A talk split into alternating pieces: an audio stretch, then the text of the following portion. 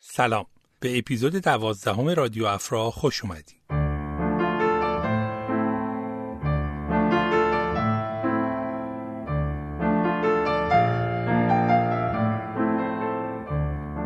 نادیده گرفتن قصه ها یعنی از دست دادن سرنخها درباره چگونگی رفتار آدم ها.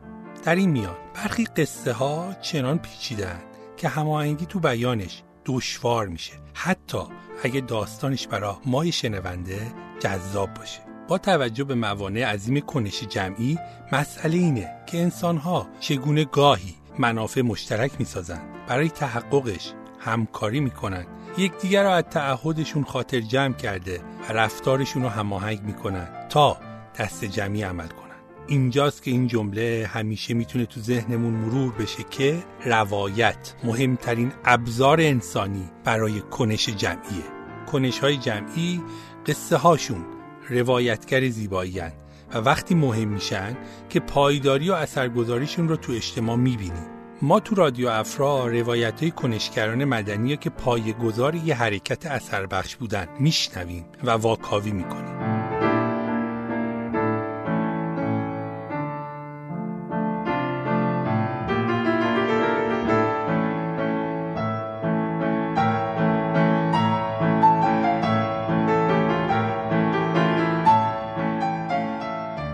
قصه این اپیزود رادیو افرا به اواخر دهه هفتاد شمسی برمیگرده. روزهای سرد زمستون سال 1379 و شروع ماجرا. انجمن حامیان کودکان کار و خیابان و شروعی که بیش از دو دهه از اون میگذره. مجموعی که با هدف توان کودکان محروم نیازمند و خارج از بستر آموزش این مرز و بوم آغاز کرد. اما مسیرش تا امروز تغییرات زیادی داشته. شروعش از خیام بود ولی تا آختپه حسارک و سراسیاب ادامه یافت.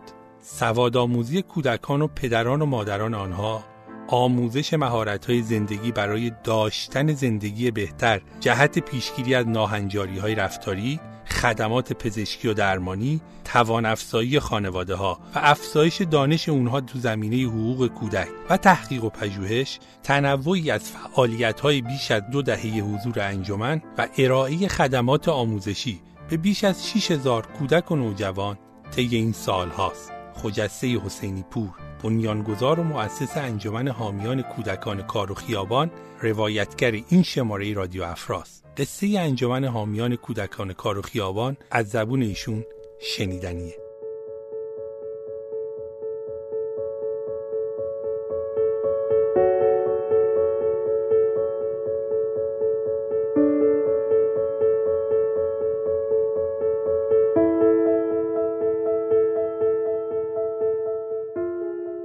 سلام خانم حسینی پور عزیز به رادیو افرا خوش اومدید به نام دوستدار کودکان.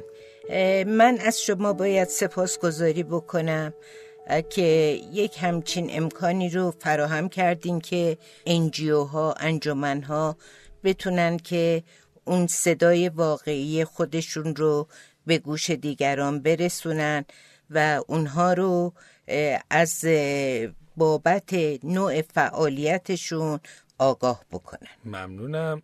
طبق روال رادیو افرا اولین سوال ما از مهمونامون اینه که خودشون رو معرفی کنن. از کودکی و تولد بیایم تا. جلو ببینیم چه اتفاقی میفته. بله با کمال میل. من خجسته اسلامی نژاد توی پرانتز باید بگم که به نام حسینی پور جامعه من رو می‌شناسه اسلامی نژاد فامیل مجردی من هستش. من متولد 1326 هستم. و دوران کودکی نسبتا خوبی رو داشتم.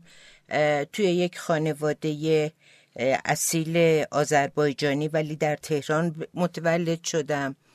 و از مواردی که باید روش تاکید بکنم این بود که با وجود اینکه ما به هر حال تبریزی و ترک زبان بودیم پدر پدر من همیشه اصرار داشت که ما به زبان مادری در خونه صحبت بکنیم و همیشه معتقد بود که فارسی رو توی مدرسه یاد خواهیم گرفت. باید که حتما زبان مادری رو به نحو احسن اون رو یاد بگیرین.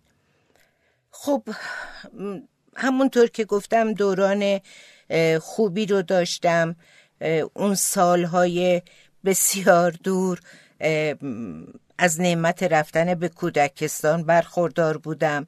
تنها کودکستانی که در تهران بود البته برسابه هم بود کودکستان خسرو بود که من اونجا هم کودکستانم رو و دبستانم رو اونجا گذروندم. پدرم بازرگان بودن. آدم واقعا سالم و سلامت جامعه بود. یکی از بازرگانان خوشنام تیمچه حاجب دوله بود. به هر حال من توی این فضا بزرگ شدم. و بعد از دبیرستان برای ادامه تحصیل به کشور اتریش رفتم و در وین دوره مامایی رو دیدم و چندین سال توی بیمارستان رودولف شپیتال که یکی از بیمارستان های دانشگاهی شهر وین بود به عنوان ماما کار کردم. ولی همیشه من این عقیده رو دارم که هر خارجی توی هر جامعه ولو بهترین زندگی ها رو هم داشته باشه به هر حال همیشه دلتنگی سرزمین خودش رو داره و مثالم هم این هستش که یک خارجی با یک جامعه به اصطلاح ثابت درست مثل آب و روغن مایع توی یه شیشه شکلدار هستن. که هر دو شکل اون شیشه رو به خودشون می‌گیرن. ولی هیچ وقت در هم ادغام نمیشن. و من این احساس همیشه آزارم می‌داد. به همین دلیل سال پنجاب و دو به هر حال در دوران چجوری بگم خوب جامعه به ایران برگشتم و بعد از انقلاب هم هیچ وقت به فکر این نبودم که مملکتم رو خاک وطنم رو که ریشه های اصیلم در اون قرار داشت ترک بکنم و اینجا چند سالی با عنوان سرپرست بخش زنان چندین بیمارستان کار کردم و نهایتا از سال 1375 6 که کم کم زمان ظهور کودکان کار و خیابان در سطح کلان شهرها البته اول در تهران بود به فکر کار دیگه افتادم که این کار اجتماعی رو شروع کردم. خیلی هم ممنون.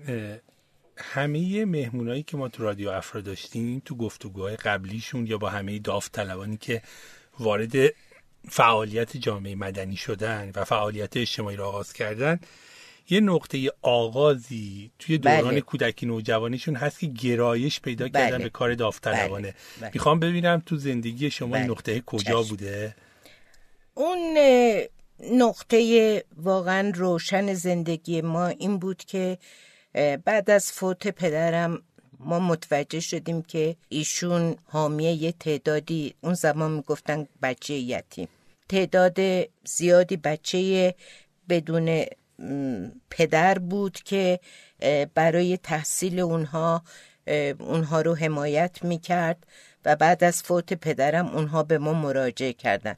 و تازه خانواده متوجه شدن که پدر من در طی این سالها بدون اینکه کلامی به ما بگه به خانوادش بگه یک حرکت خاصی رو انجام می‌داده.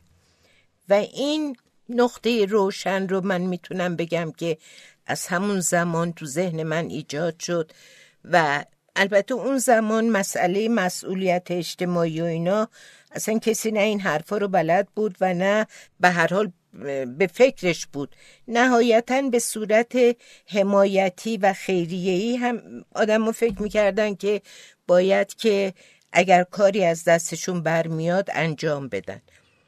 به هر حال بعد از فوت ایشون یه چند سال بعدش من فکر کردم که این من هستم با وجود اینکه سه پسر دیگه داشت ولی اونها به حال به خاطر مشغله زندگیشون به این فکر نبودن. من به این فکر افتادم که راه ایشون رو ادامه بدم و همونجور که گفتم از سال 1375 76 زمان به اصطلاح ظاهر شدن این کودکان در سطح شهرها یعنی دیگه وضعیت عوض شده بود. وضعیت از پنهان بودن و خانوادگی بودن آسیب به ظاهر شده بود. در سطح شهر ظاهر شده بود. و من فکر کردم که الان بهترین زمانه که من اون دینم رو نسبت به خانواده به راه پدرم و جامعه ادا کنم. خب حالا بریم. خیلی ممنون. خیلی جذاب بود و نقطه آغاز متفاوتی بود توی زندگی شما برای پیوستن به کار داوطلبانه. حالا میریم سال 75 76 تصمیم می‌گیرین یه کار داوطلبانه ای رو شروع کنین و شروع غیر رسمی فعالیت انجمن بله. سال 79 بگین از کجا شروع شد که اصلا برین روی این حوزه بله. و بله. خب من اون زمان واقعا این رو باید بگم که اصلا مسئله انجمنداری و انجیو و اینا چیز نوعی بود مقوله نوعی توی جامعه بود. و واقعا اولین انجمنی که حداقل در حوزه کودکان من می‌شناسم انجمن حمایت از حقوق کودک بود. که واقعا هم دستشون درد نکنه که این لغت و این فرهنگ رو به هر حال توی جامعه جا انداختن. خب من واقعا نمی‌دونستم کار رو باید چجوری شروع کنم. شروع کردم یکی دو تا از مراکزی که کودکان بی سرپرست رو مثل نوباوگان مزفریان که توی مرکز جنوب مرکزی تهران بود. اینجاها رو پیدا کردم و داوطلبانه با وجود اینکه خودم دو تا بچه داشتم بعد از ظهرا به درسای اینها می رسیدم و راهی می شدم از خونم و می رفتم به اونجا و به بچه هایی که به اصطلاح توی دروسشون بعضی دروسشون ضعیف بودن کمک می کردم به اصطلاح به عنوان معلم. خب این یه بخش قضیه بود. یه بخشی های دیگه مثل پدرم ولی واقعا به مرور فهمیدم که اینجور پراکنده کار کردن فایده نداره. کار آدم باید یه ورودی داشته باشه خروجیش که بفهمه که اون کار مثبت هست یا نه که ادامه راه رو بده. به همین دلیل خوشبختانه اون زمان یه فضایی هم یه آپارتمان کوچیکی هم از پدرم به ارث رسیده بود. من فکر کردم که بهترین کار اینه که این آدرس انجمن همون آدرس اولیه است که از پدرم به ارث رسیده. و من اون فضا رو یه جای پنجاه سه چهار متری هستش. تو یوسف آباد تو یوسف آباد بله. از همون زمان من اینجا رو کردم دفتر انجمن و کار رو شروع کردم با این شعار. این در خانه مهر است که باز است هنوز. اون زمان ما خانه مهری نداشتیم ولی بازم من می‌رفتم و در مرکز خیام پایین میدان امام حسین توی پارک خیام اونجا یک به اصطلاح شلتری رو بهزیستی درست کرده بود. اختصاصا برای کودکان کار شهرستانی که وقتی می اومدن تهران کار می‌کردن شبا بیرون نمونن. که کار رو البته شروع کردن کار اونجا هم خودش داستانی داره. شش ماه من رفتم پشت در اتاق آقای دکتر معتمدی که اون موقع مدیر عامل آسیب های بهزیستی بودن. نشستم صبح می‌رفتم با کارمندان می آمدم بیرون.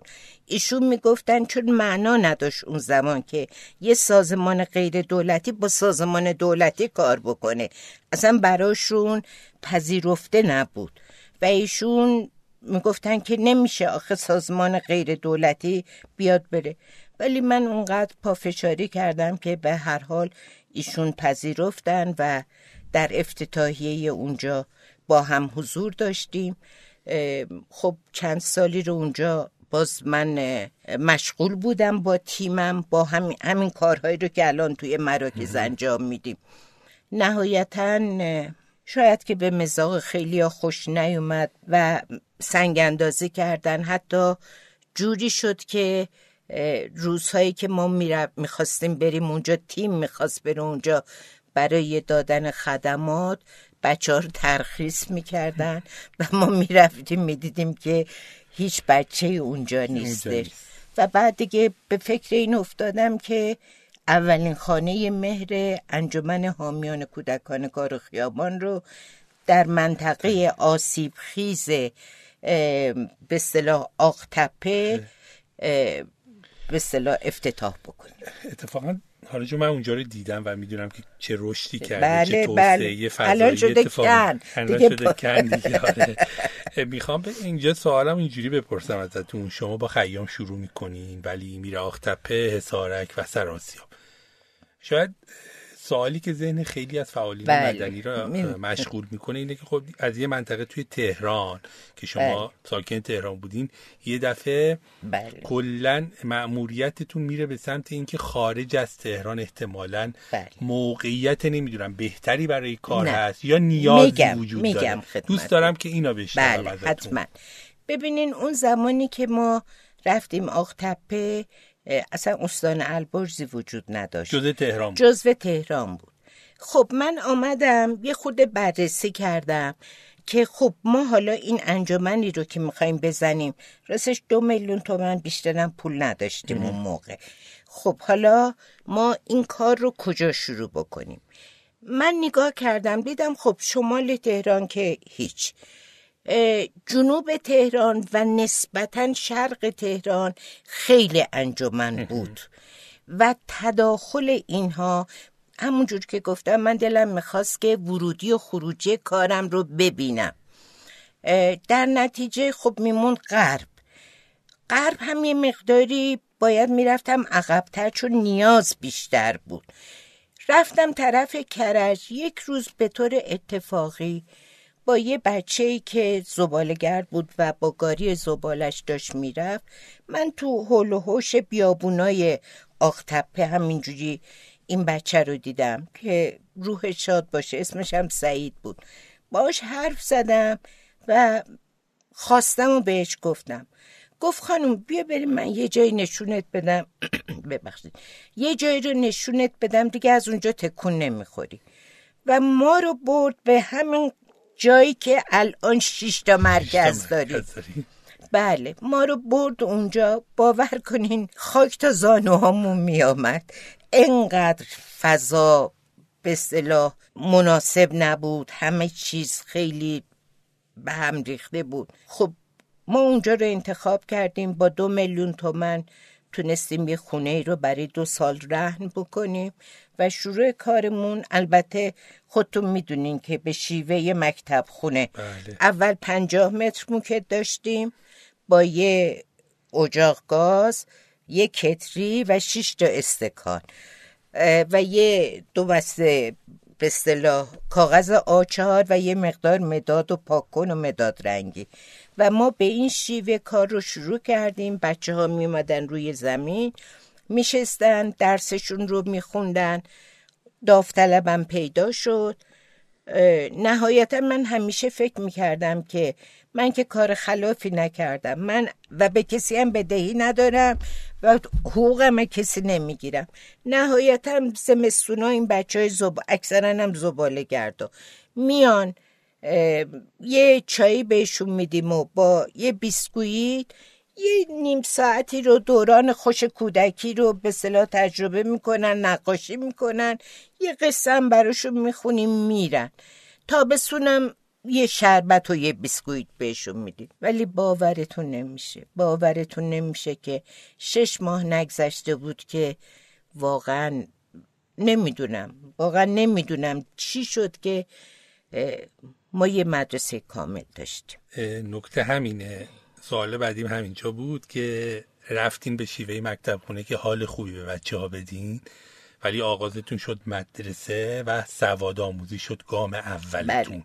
که کم کم توسعهش بله. دادین هم توی منطقه آختپه و بعدش خانه مهره سرایت کرد به حسارک بله. و سراسیاب اما روی کردتونم تو ادامه مسیر که می‌رفتین تغییر کرد بله می‌خوایم بگین دقیقا الان وضعیت مراکزتون تعداد بچه های تحت پوششتون که خد... و چه خدماتی رو بله، داریم به حتما. جامعه محلی. محلی اونجا میدیم بله. ببینین وقتی که این مدرسه راه افتاد راستش یک سال بعد یک شب من پیش خودم فکر کردم که خب حالا اینا یه سه چهار کلاس درس می‌خونن بعدش چی؟ دیگه باید از اینجا برن دیگه. خب میرن همون زندگی قبلی رو دارن همون وضعیت قبلی رو دارن. خب بازم نتیجه مطلوب به دست نیومده و به یاد این افتادم که به فکر این افتادم که ما باید مراکز حرف آموزی رو هم اینجا اه، راه اندازی کنیم. و از اینجا بود که واقعا خیلی به صلاح ابتدایی کار رو با خیاطی و آرایشگری شروع کردیم. و الان خوشبختانه توی هفت هشت تا رشته تراشکاری جوشکاری به اصطلاح آرایشگری خیاطی رزین تعمیر موبایل یعنی تماما حرفه هایی که زود بازده باشن. یعنی با همون آموزش کلاسیک که می‌بینن تو قسمت آموزشی اینجا بیان حرفه یاد بگیرن و خیلی زود بتونن که اون کارشون رو که مناسب و شایسته یک کودک نیست عوض بکنن و یک کار بهتر. مثلا الان خیلی از بچه های ما خودشون رفتن آرایشگاه باز کردن. خیلی از بچه های زباله گرد ما می‌تونن توی خونه تعمیر چون دختر و پسر نداریم. بله. همه خدمات رو یکسان دختران و پسران. و به هر حال تونستیم که اون مأموریت خودمون رو که چشمانداز نه ها چشمانداز هیچ وقت نرسیدم مأموریت خودمون که توانمندسازی کودکان محروم و خارج از بستر آموزش بود رو اون رو تونستیم که ادام یعنی انجام بدیم و, و هنوز ادامه داره. یه جواب دیگه من باید به شما بدم. این که گفتین چرا تو حسارک چرا توی سراسیاب ببینین ما وقتی که رفتیم توی آختپه به طور اولش به طور اتفاقی بود ولی بعد اونجا ما یه آسیب سنجی کردیم. دیدیم این منطقه به غیر از اون کمبودای به صلاح شهری و این بر فرهنگی و این برنامه ها بزرگترین آسیبی که اینجا داره اینجا مرکز پخش مواد مخدر در سطح کلانه. و واقعا اون اوایل ما خیلی مشکل با اون آدما اون افراد داشتیم. خیلی برامون سنگ اندازی کردن. ولی نهایتا مجاب شدن و دیگه کاری به کار ما نداشتن. مثلا اولین مدرسمون همسایمون دیوار به دیوار قاچاقچی بود و مواد فروش بود. خب اینجا نه اینکه آسیبای دیگه وجود نداشته باشه پر رنگش پخش مواد مخدر بود. بعد خبردار شدیم که توی حسارک اولا تعداد کودکان فراری اهم از دختر و پسر. آمارش بالا هستش و سطح برحال ارتباطات دیگه نمی‌دونم چجوری باید بگم اونجا اونجا بالاتره. که ما کار رو اونجا از قبرستان امامزاده محمد کرج شروع کردیم. ما دو سال روی قبرای قبرستان امامزاده محمد درس می‌دادیم زمستون و تابستون به بچه ها زمستون اون وایت بوردمون رو می بردیم توی صحن امامزاده. تابستون. می آوردیم که نهایتا یه خیری پیدا شد. و تونست که یه مکانی رو برامون داشته باشه. که متاسفانه الان اونجا رو دیگه نداریم به دلیل اینکه ساختمان مخروبه شد و روحشون شد. شاد آقای دکتری که اون مکان رو به ما داده بودن فوت شدن و برسه دیگه نخواستن که راه ایشون رو ادامه بدن. مرسی. و سراسیاب هم بله. به دلیل تجمع سارقین و وجود اونجا یه بازاری هست به نام بازار شیطان که نه نیروی انتظامی نه شهرداری نمی‌تونن نزدیک اونجا بشن. اونا قوانین خودشون و مجریان خودشون رو دارن. و ما اونجا رو هم به خاطر اینکه بچه های مقداری از اونها دور بشن بله همینجا ادامه سوال قبلی ما می‌پرسم و اینه که خانواده های این بچه ها هم شما به نوعی بله. به سمت توان افزایی و بله. توسعه بله. ظرفیت و مهارتشون بردیم بله. راجع به اینم میگیم بله. ببینین ما روزها در خدمت بچه ها بودیم از ساعت چهار به بعد پنج به بعد مادر و پدرها که از سر کار می آمدن اینها رو به نوعی تشویق کردیم آمدن و در مرحله اول تعلیم و تربیت و مهارت های زندگی. البته آموزش مهارت های زندگی جزو اصول اولیه ما از روز اول بوده. به دلیل اینکه بچه که به هر حال نه جامعه نه خانواده بهش هیچ نوع آموزشی نداده بودن واقعا اصلا نمی‌تونست روی نیمکت راحت کنار بغل دستیش بنشینه. تمام مدت تنش بود. بلد نبود مداد رو از توی اون کیسه یا اون کیفش در بیاره. وقتی معلم می‌گفت کتاب تو در بیار این کل کیف رو بر میگردوند تا اون کتاب مورد نظر رو در بیاره. واقعا این نظم فکری رو هیچ کدوم اینها بلد نبودن. اصلا نمی‌تونستن یعنی واقعا شاید مثال خیلی زیاده من اگه بخوام بگم. باورتون نمیشه که روی نیمکت می نوشتن یعنی می‌رفتن زیر میز و روی نیمکت. روی میز نمی نوشتن و به همین دلیل اصول اولیه ما آموزش مهارت های زندگی همون 11 تا آیتم به اصطلاح WHO بود. برای پدر مادرام همینطور. و خیلی پدر مادر رو استقبال کردن واقعا استقبال کردن توی محله یعنی به نوبت میستادن چون ما فضامون به حال آره، فضای محدود بود. محدود بود که بتونن بیان از این نشستا از این کلاسا کلاسای آشپزی یعنی با اون مواد اولیه ارزان به مادرها آموزش داده می‌شد و کل چیزهایی که به هر حال برای اینکه یه خورده فضای خانواده آروم باشه اینها رو بهشون آموزش می‌دادیم. این سالا آمدانه پرسیدم برسم سر یه خاطره ای خاطره ای که شاید خیلی ها از زاویه و دریچه برنامه 90 دیدن که شما یه کاری که می‌کردین تو انجمنتون و هنوزم فکر می‌کنم اتفاق میفته اینه که بچه ها نیازی رو که خودشون داشتن یا استعدادی که خودشون داشتن بهش توجه می‌شد بله. اونجا توی برنامه ای رو روی استعداد ورزشی این بچه های بله. مهاجری داستان خیلی بله. جذابی را تعریف کردین و دو تا سه تا نمونه از اون بچه ها رو دیدیم که می‌دونن مسیر توسعه ورزشی خیلی خوبی رو تو زندگیشون طی کردن اینجا دقیقا می‌خوام بگم که چی داشت این فضا و این انگیزه ای که تو این ارتباط داوطلبانه بودن بله. داوطلبان شما با اونها بله. اتفاق بله. میافتاد و منجر به یه تغییرات پایداری تو خود بله. این بچه ها می‌شد و خیلی مواقع این بچه ها الان شاید هنوز تو ظرفیت داوطلبی شما دارن کار, کار می‌کنن می‌کنن بسیار تعدادشون زیاده ببینین داستان این بود که واقعا خود من راستش از دوران دبستان و دبیرستانم هیچ خاطری خوبی ندارم. چون همیشه به اصطلاح محیط محور بوده مدیر محور بوده معلم محور بوده. به همین دلیل من همیشه روی موضوع کودک محور بودن به اصطلاح گردوندن این انجمن همیشه تاکید داشتم. مضاف بر اینکه مضاف بر اینکه این کودکان واقعا خیلی کم بوده عاطفی دارن و داشتن. باید یه جایی بهش توجه می‌شد. باید یه جایی می‌فهمید که ما اونها رو می‌فهمیم درکشون می‌کنیم.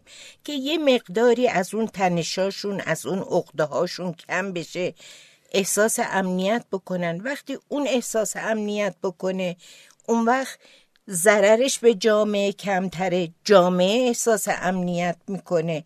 به هر حال متاسفانه ما این رو هنوز درک نکردیم. یعنی جامعه این رو درک نکرده که همه برای یه نفر یه نفر برای همه. یعنی وقتی این اتفاق افتاد امنیت تو جامعه برقرار میشه. و اگر که همش من باشه و مسائل به ما تبدیل نشه به حال عاقبت همین میشه که ما داریم می‌بینیم تو جامعه.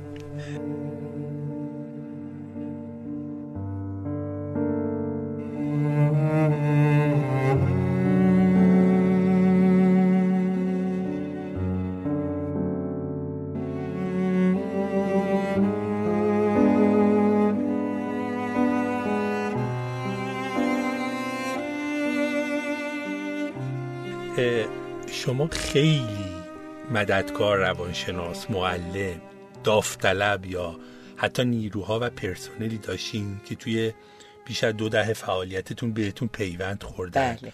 یا ماندگار بودن هنوزم هستن یا به نوعی رفتن ولی از این فضای اجتماعی دور نشدن. پایه گذار یه حرکت جمعی توی کرج توی تهران جاهای دیگه یه سازمان مردم نهاد دیگر را بنا گذاشتن.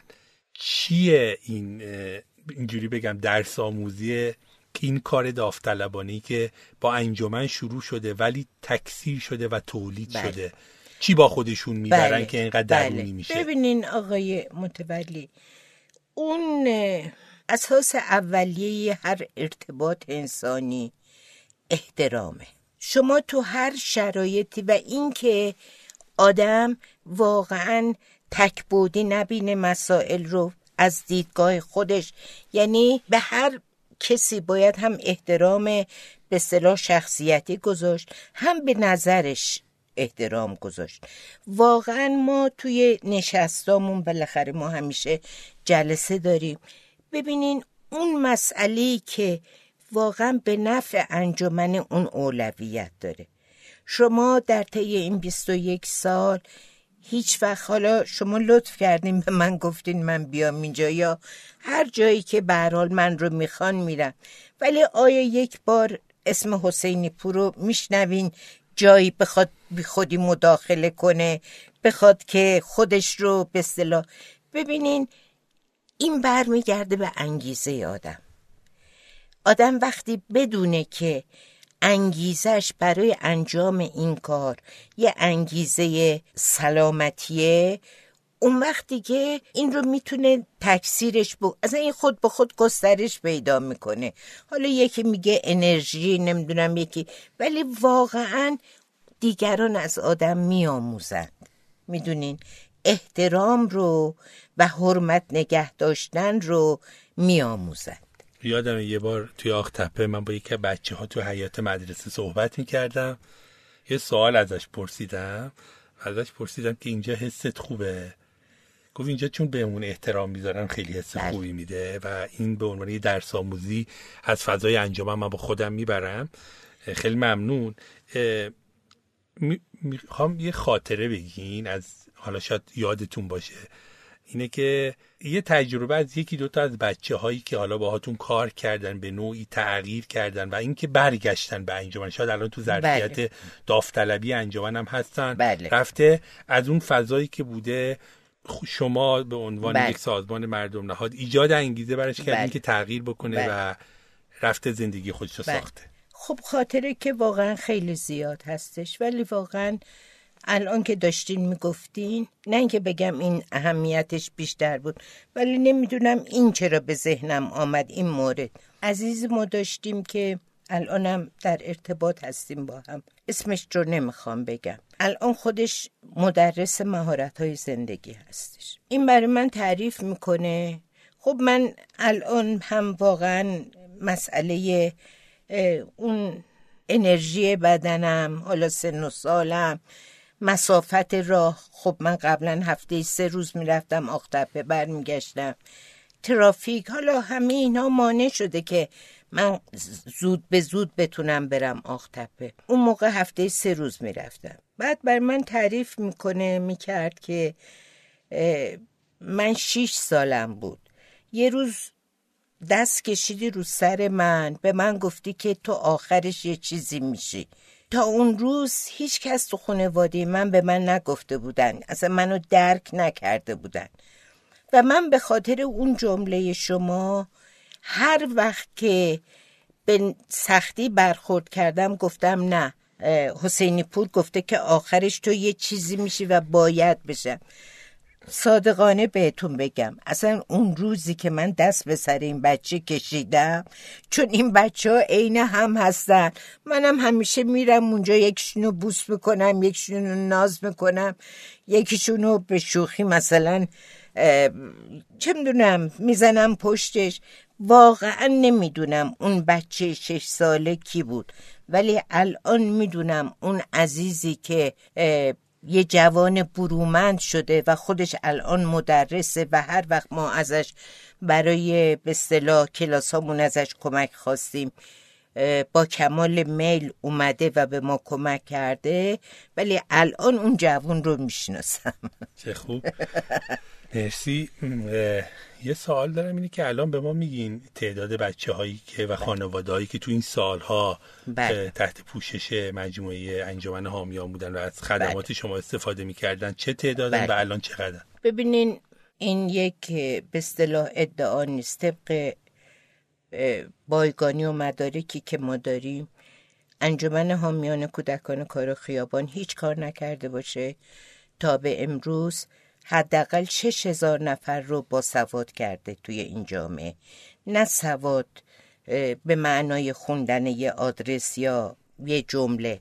سواد با همون تعاریف بین المللی خواندن نوشتن محاسبه کردن یادگیری مهارت های زندگی و مبانی اولیه آیتی خب خوشبختانه در طی این سالها یه حرفه بهش اضافه شده. در کنار ما یه حرف هم بهش اضافه شده چرم دوزی.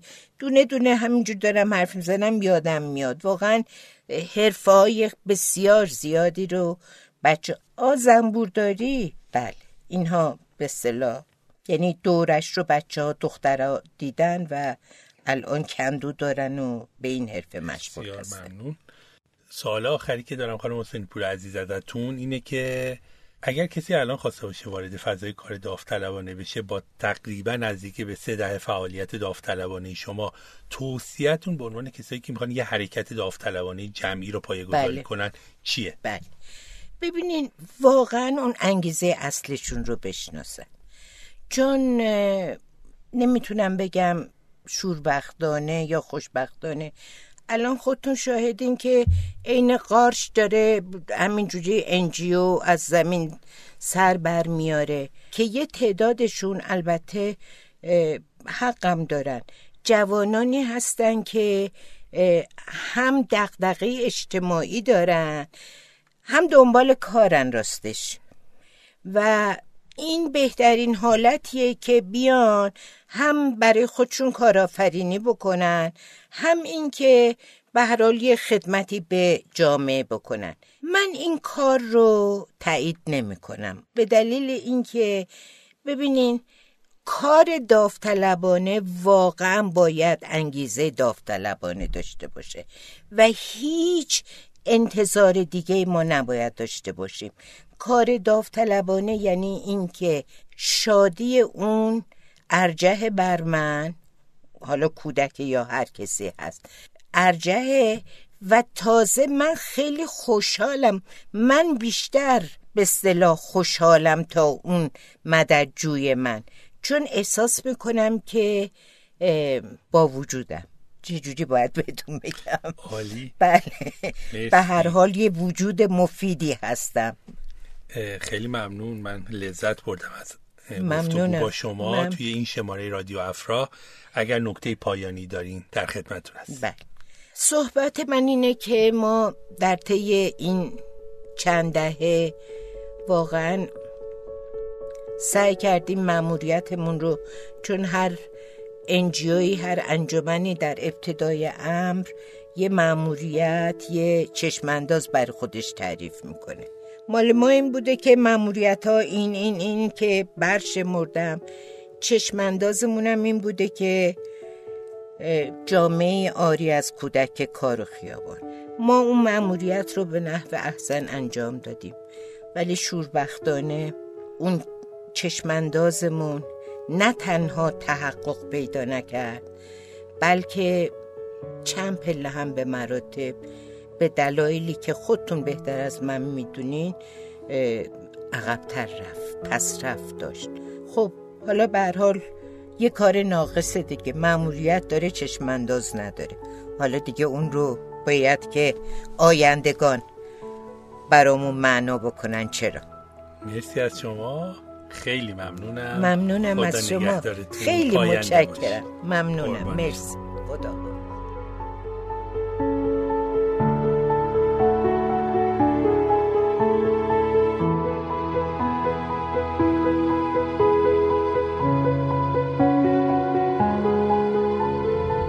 اپیزود دوازدهم رادیو افرا رو شنیدید.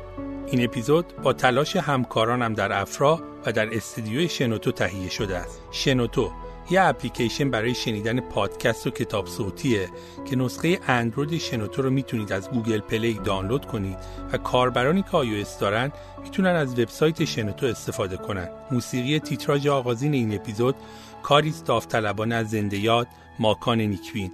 شما می‌تونید رادیو افرا رو تو اپلیکیشن های پادگیر، شنوتو یا کانال تلگرام و وبسایت افرا گوش کنید.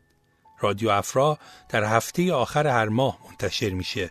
برای آشنایی بیشتر با افرا می‌تونید به وبسایت ما به آدرس afraway.org یا اینستاگرام و تلگرام افرا به آدرس افراوی مراجعه و نظرات و پیشنهادهای خودتون رو با ما به اشتراک بگذارید.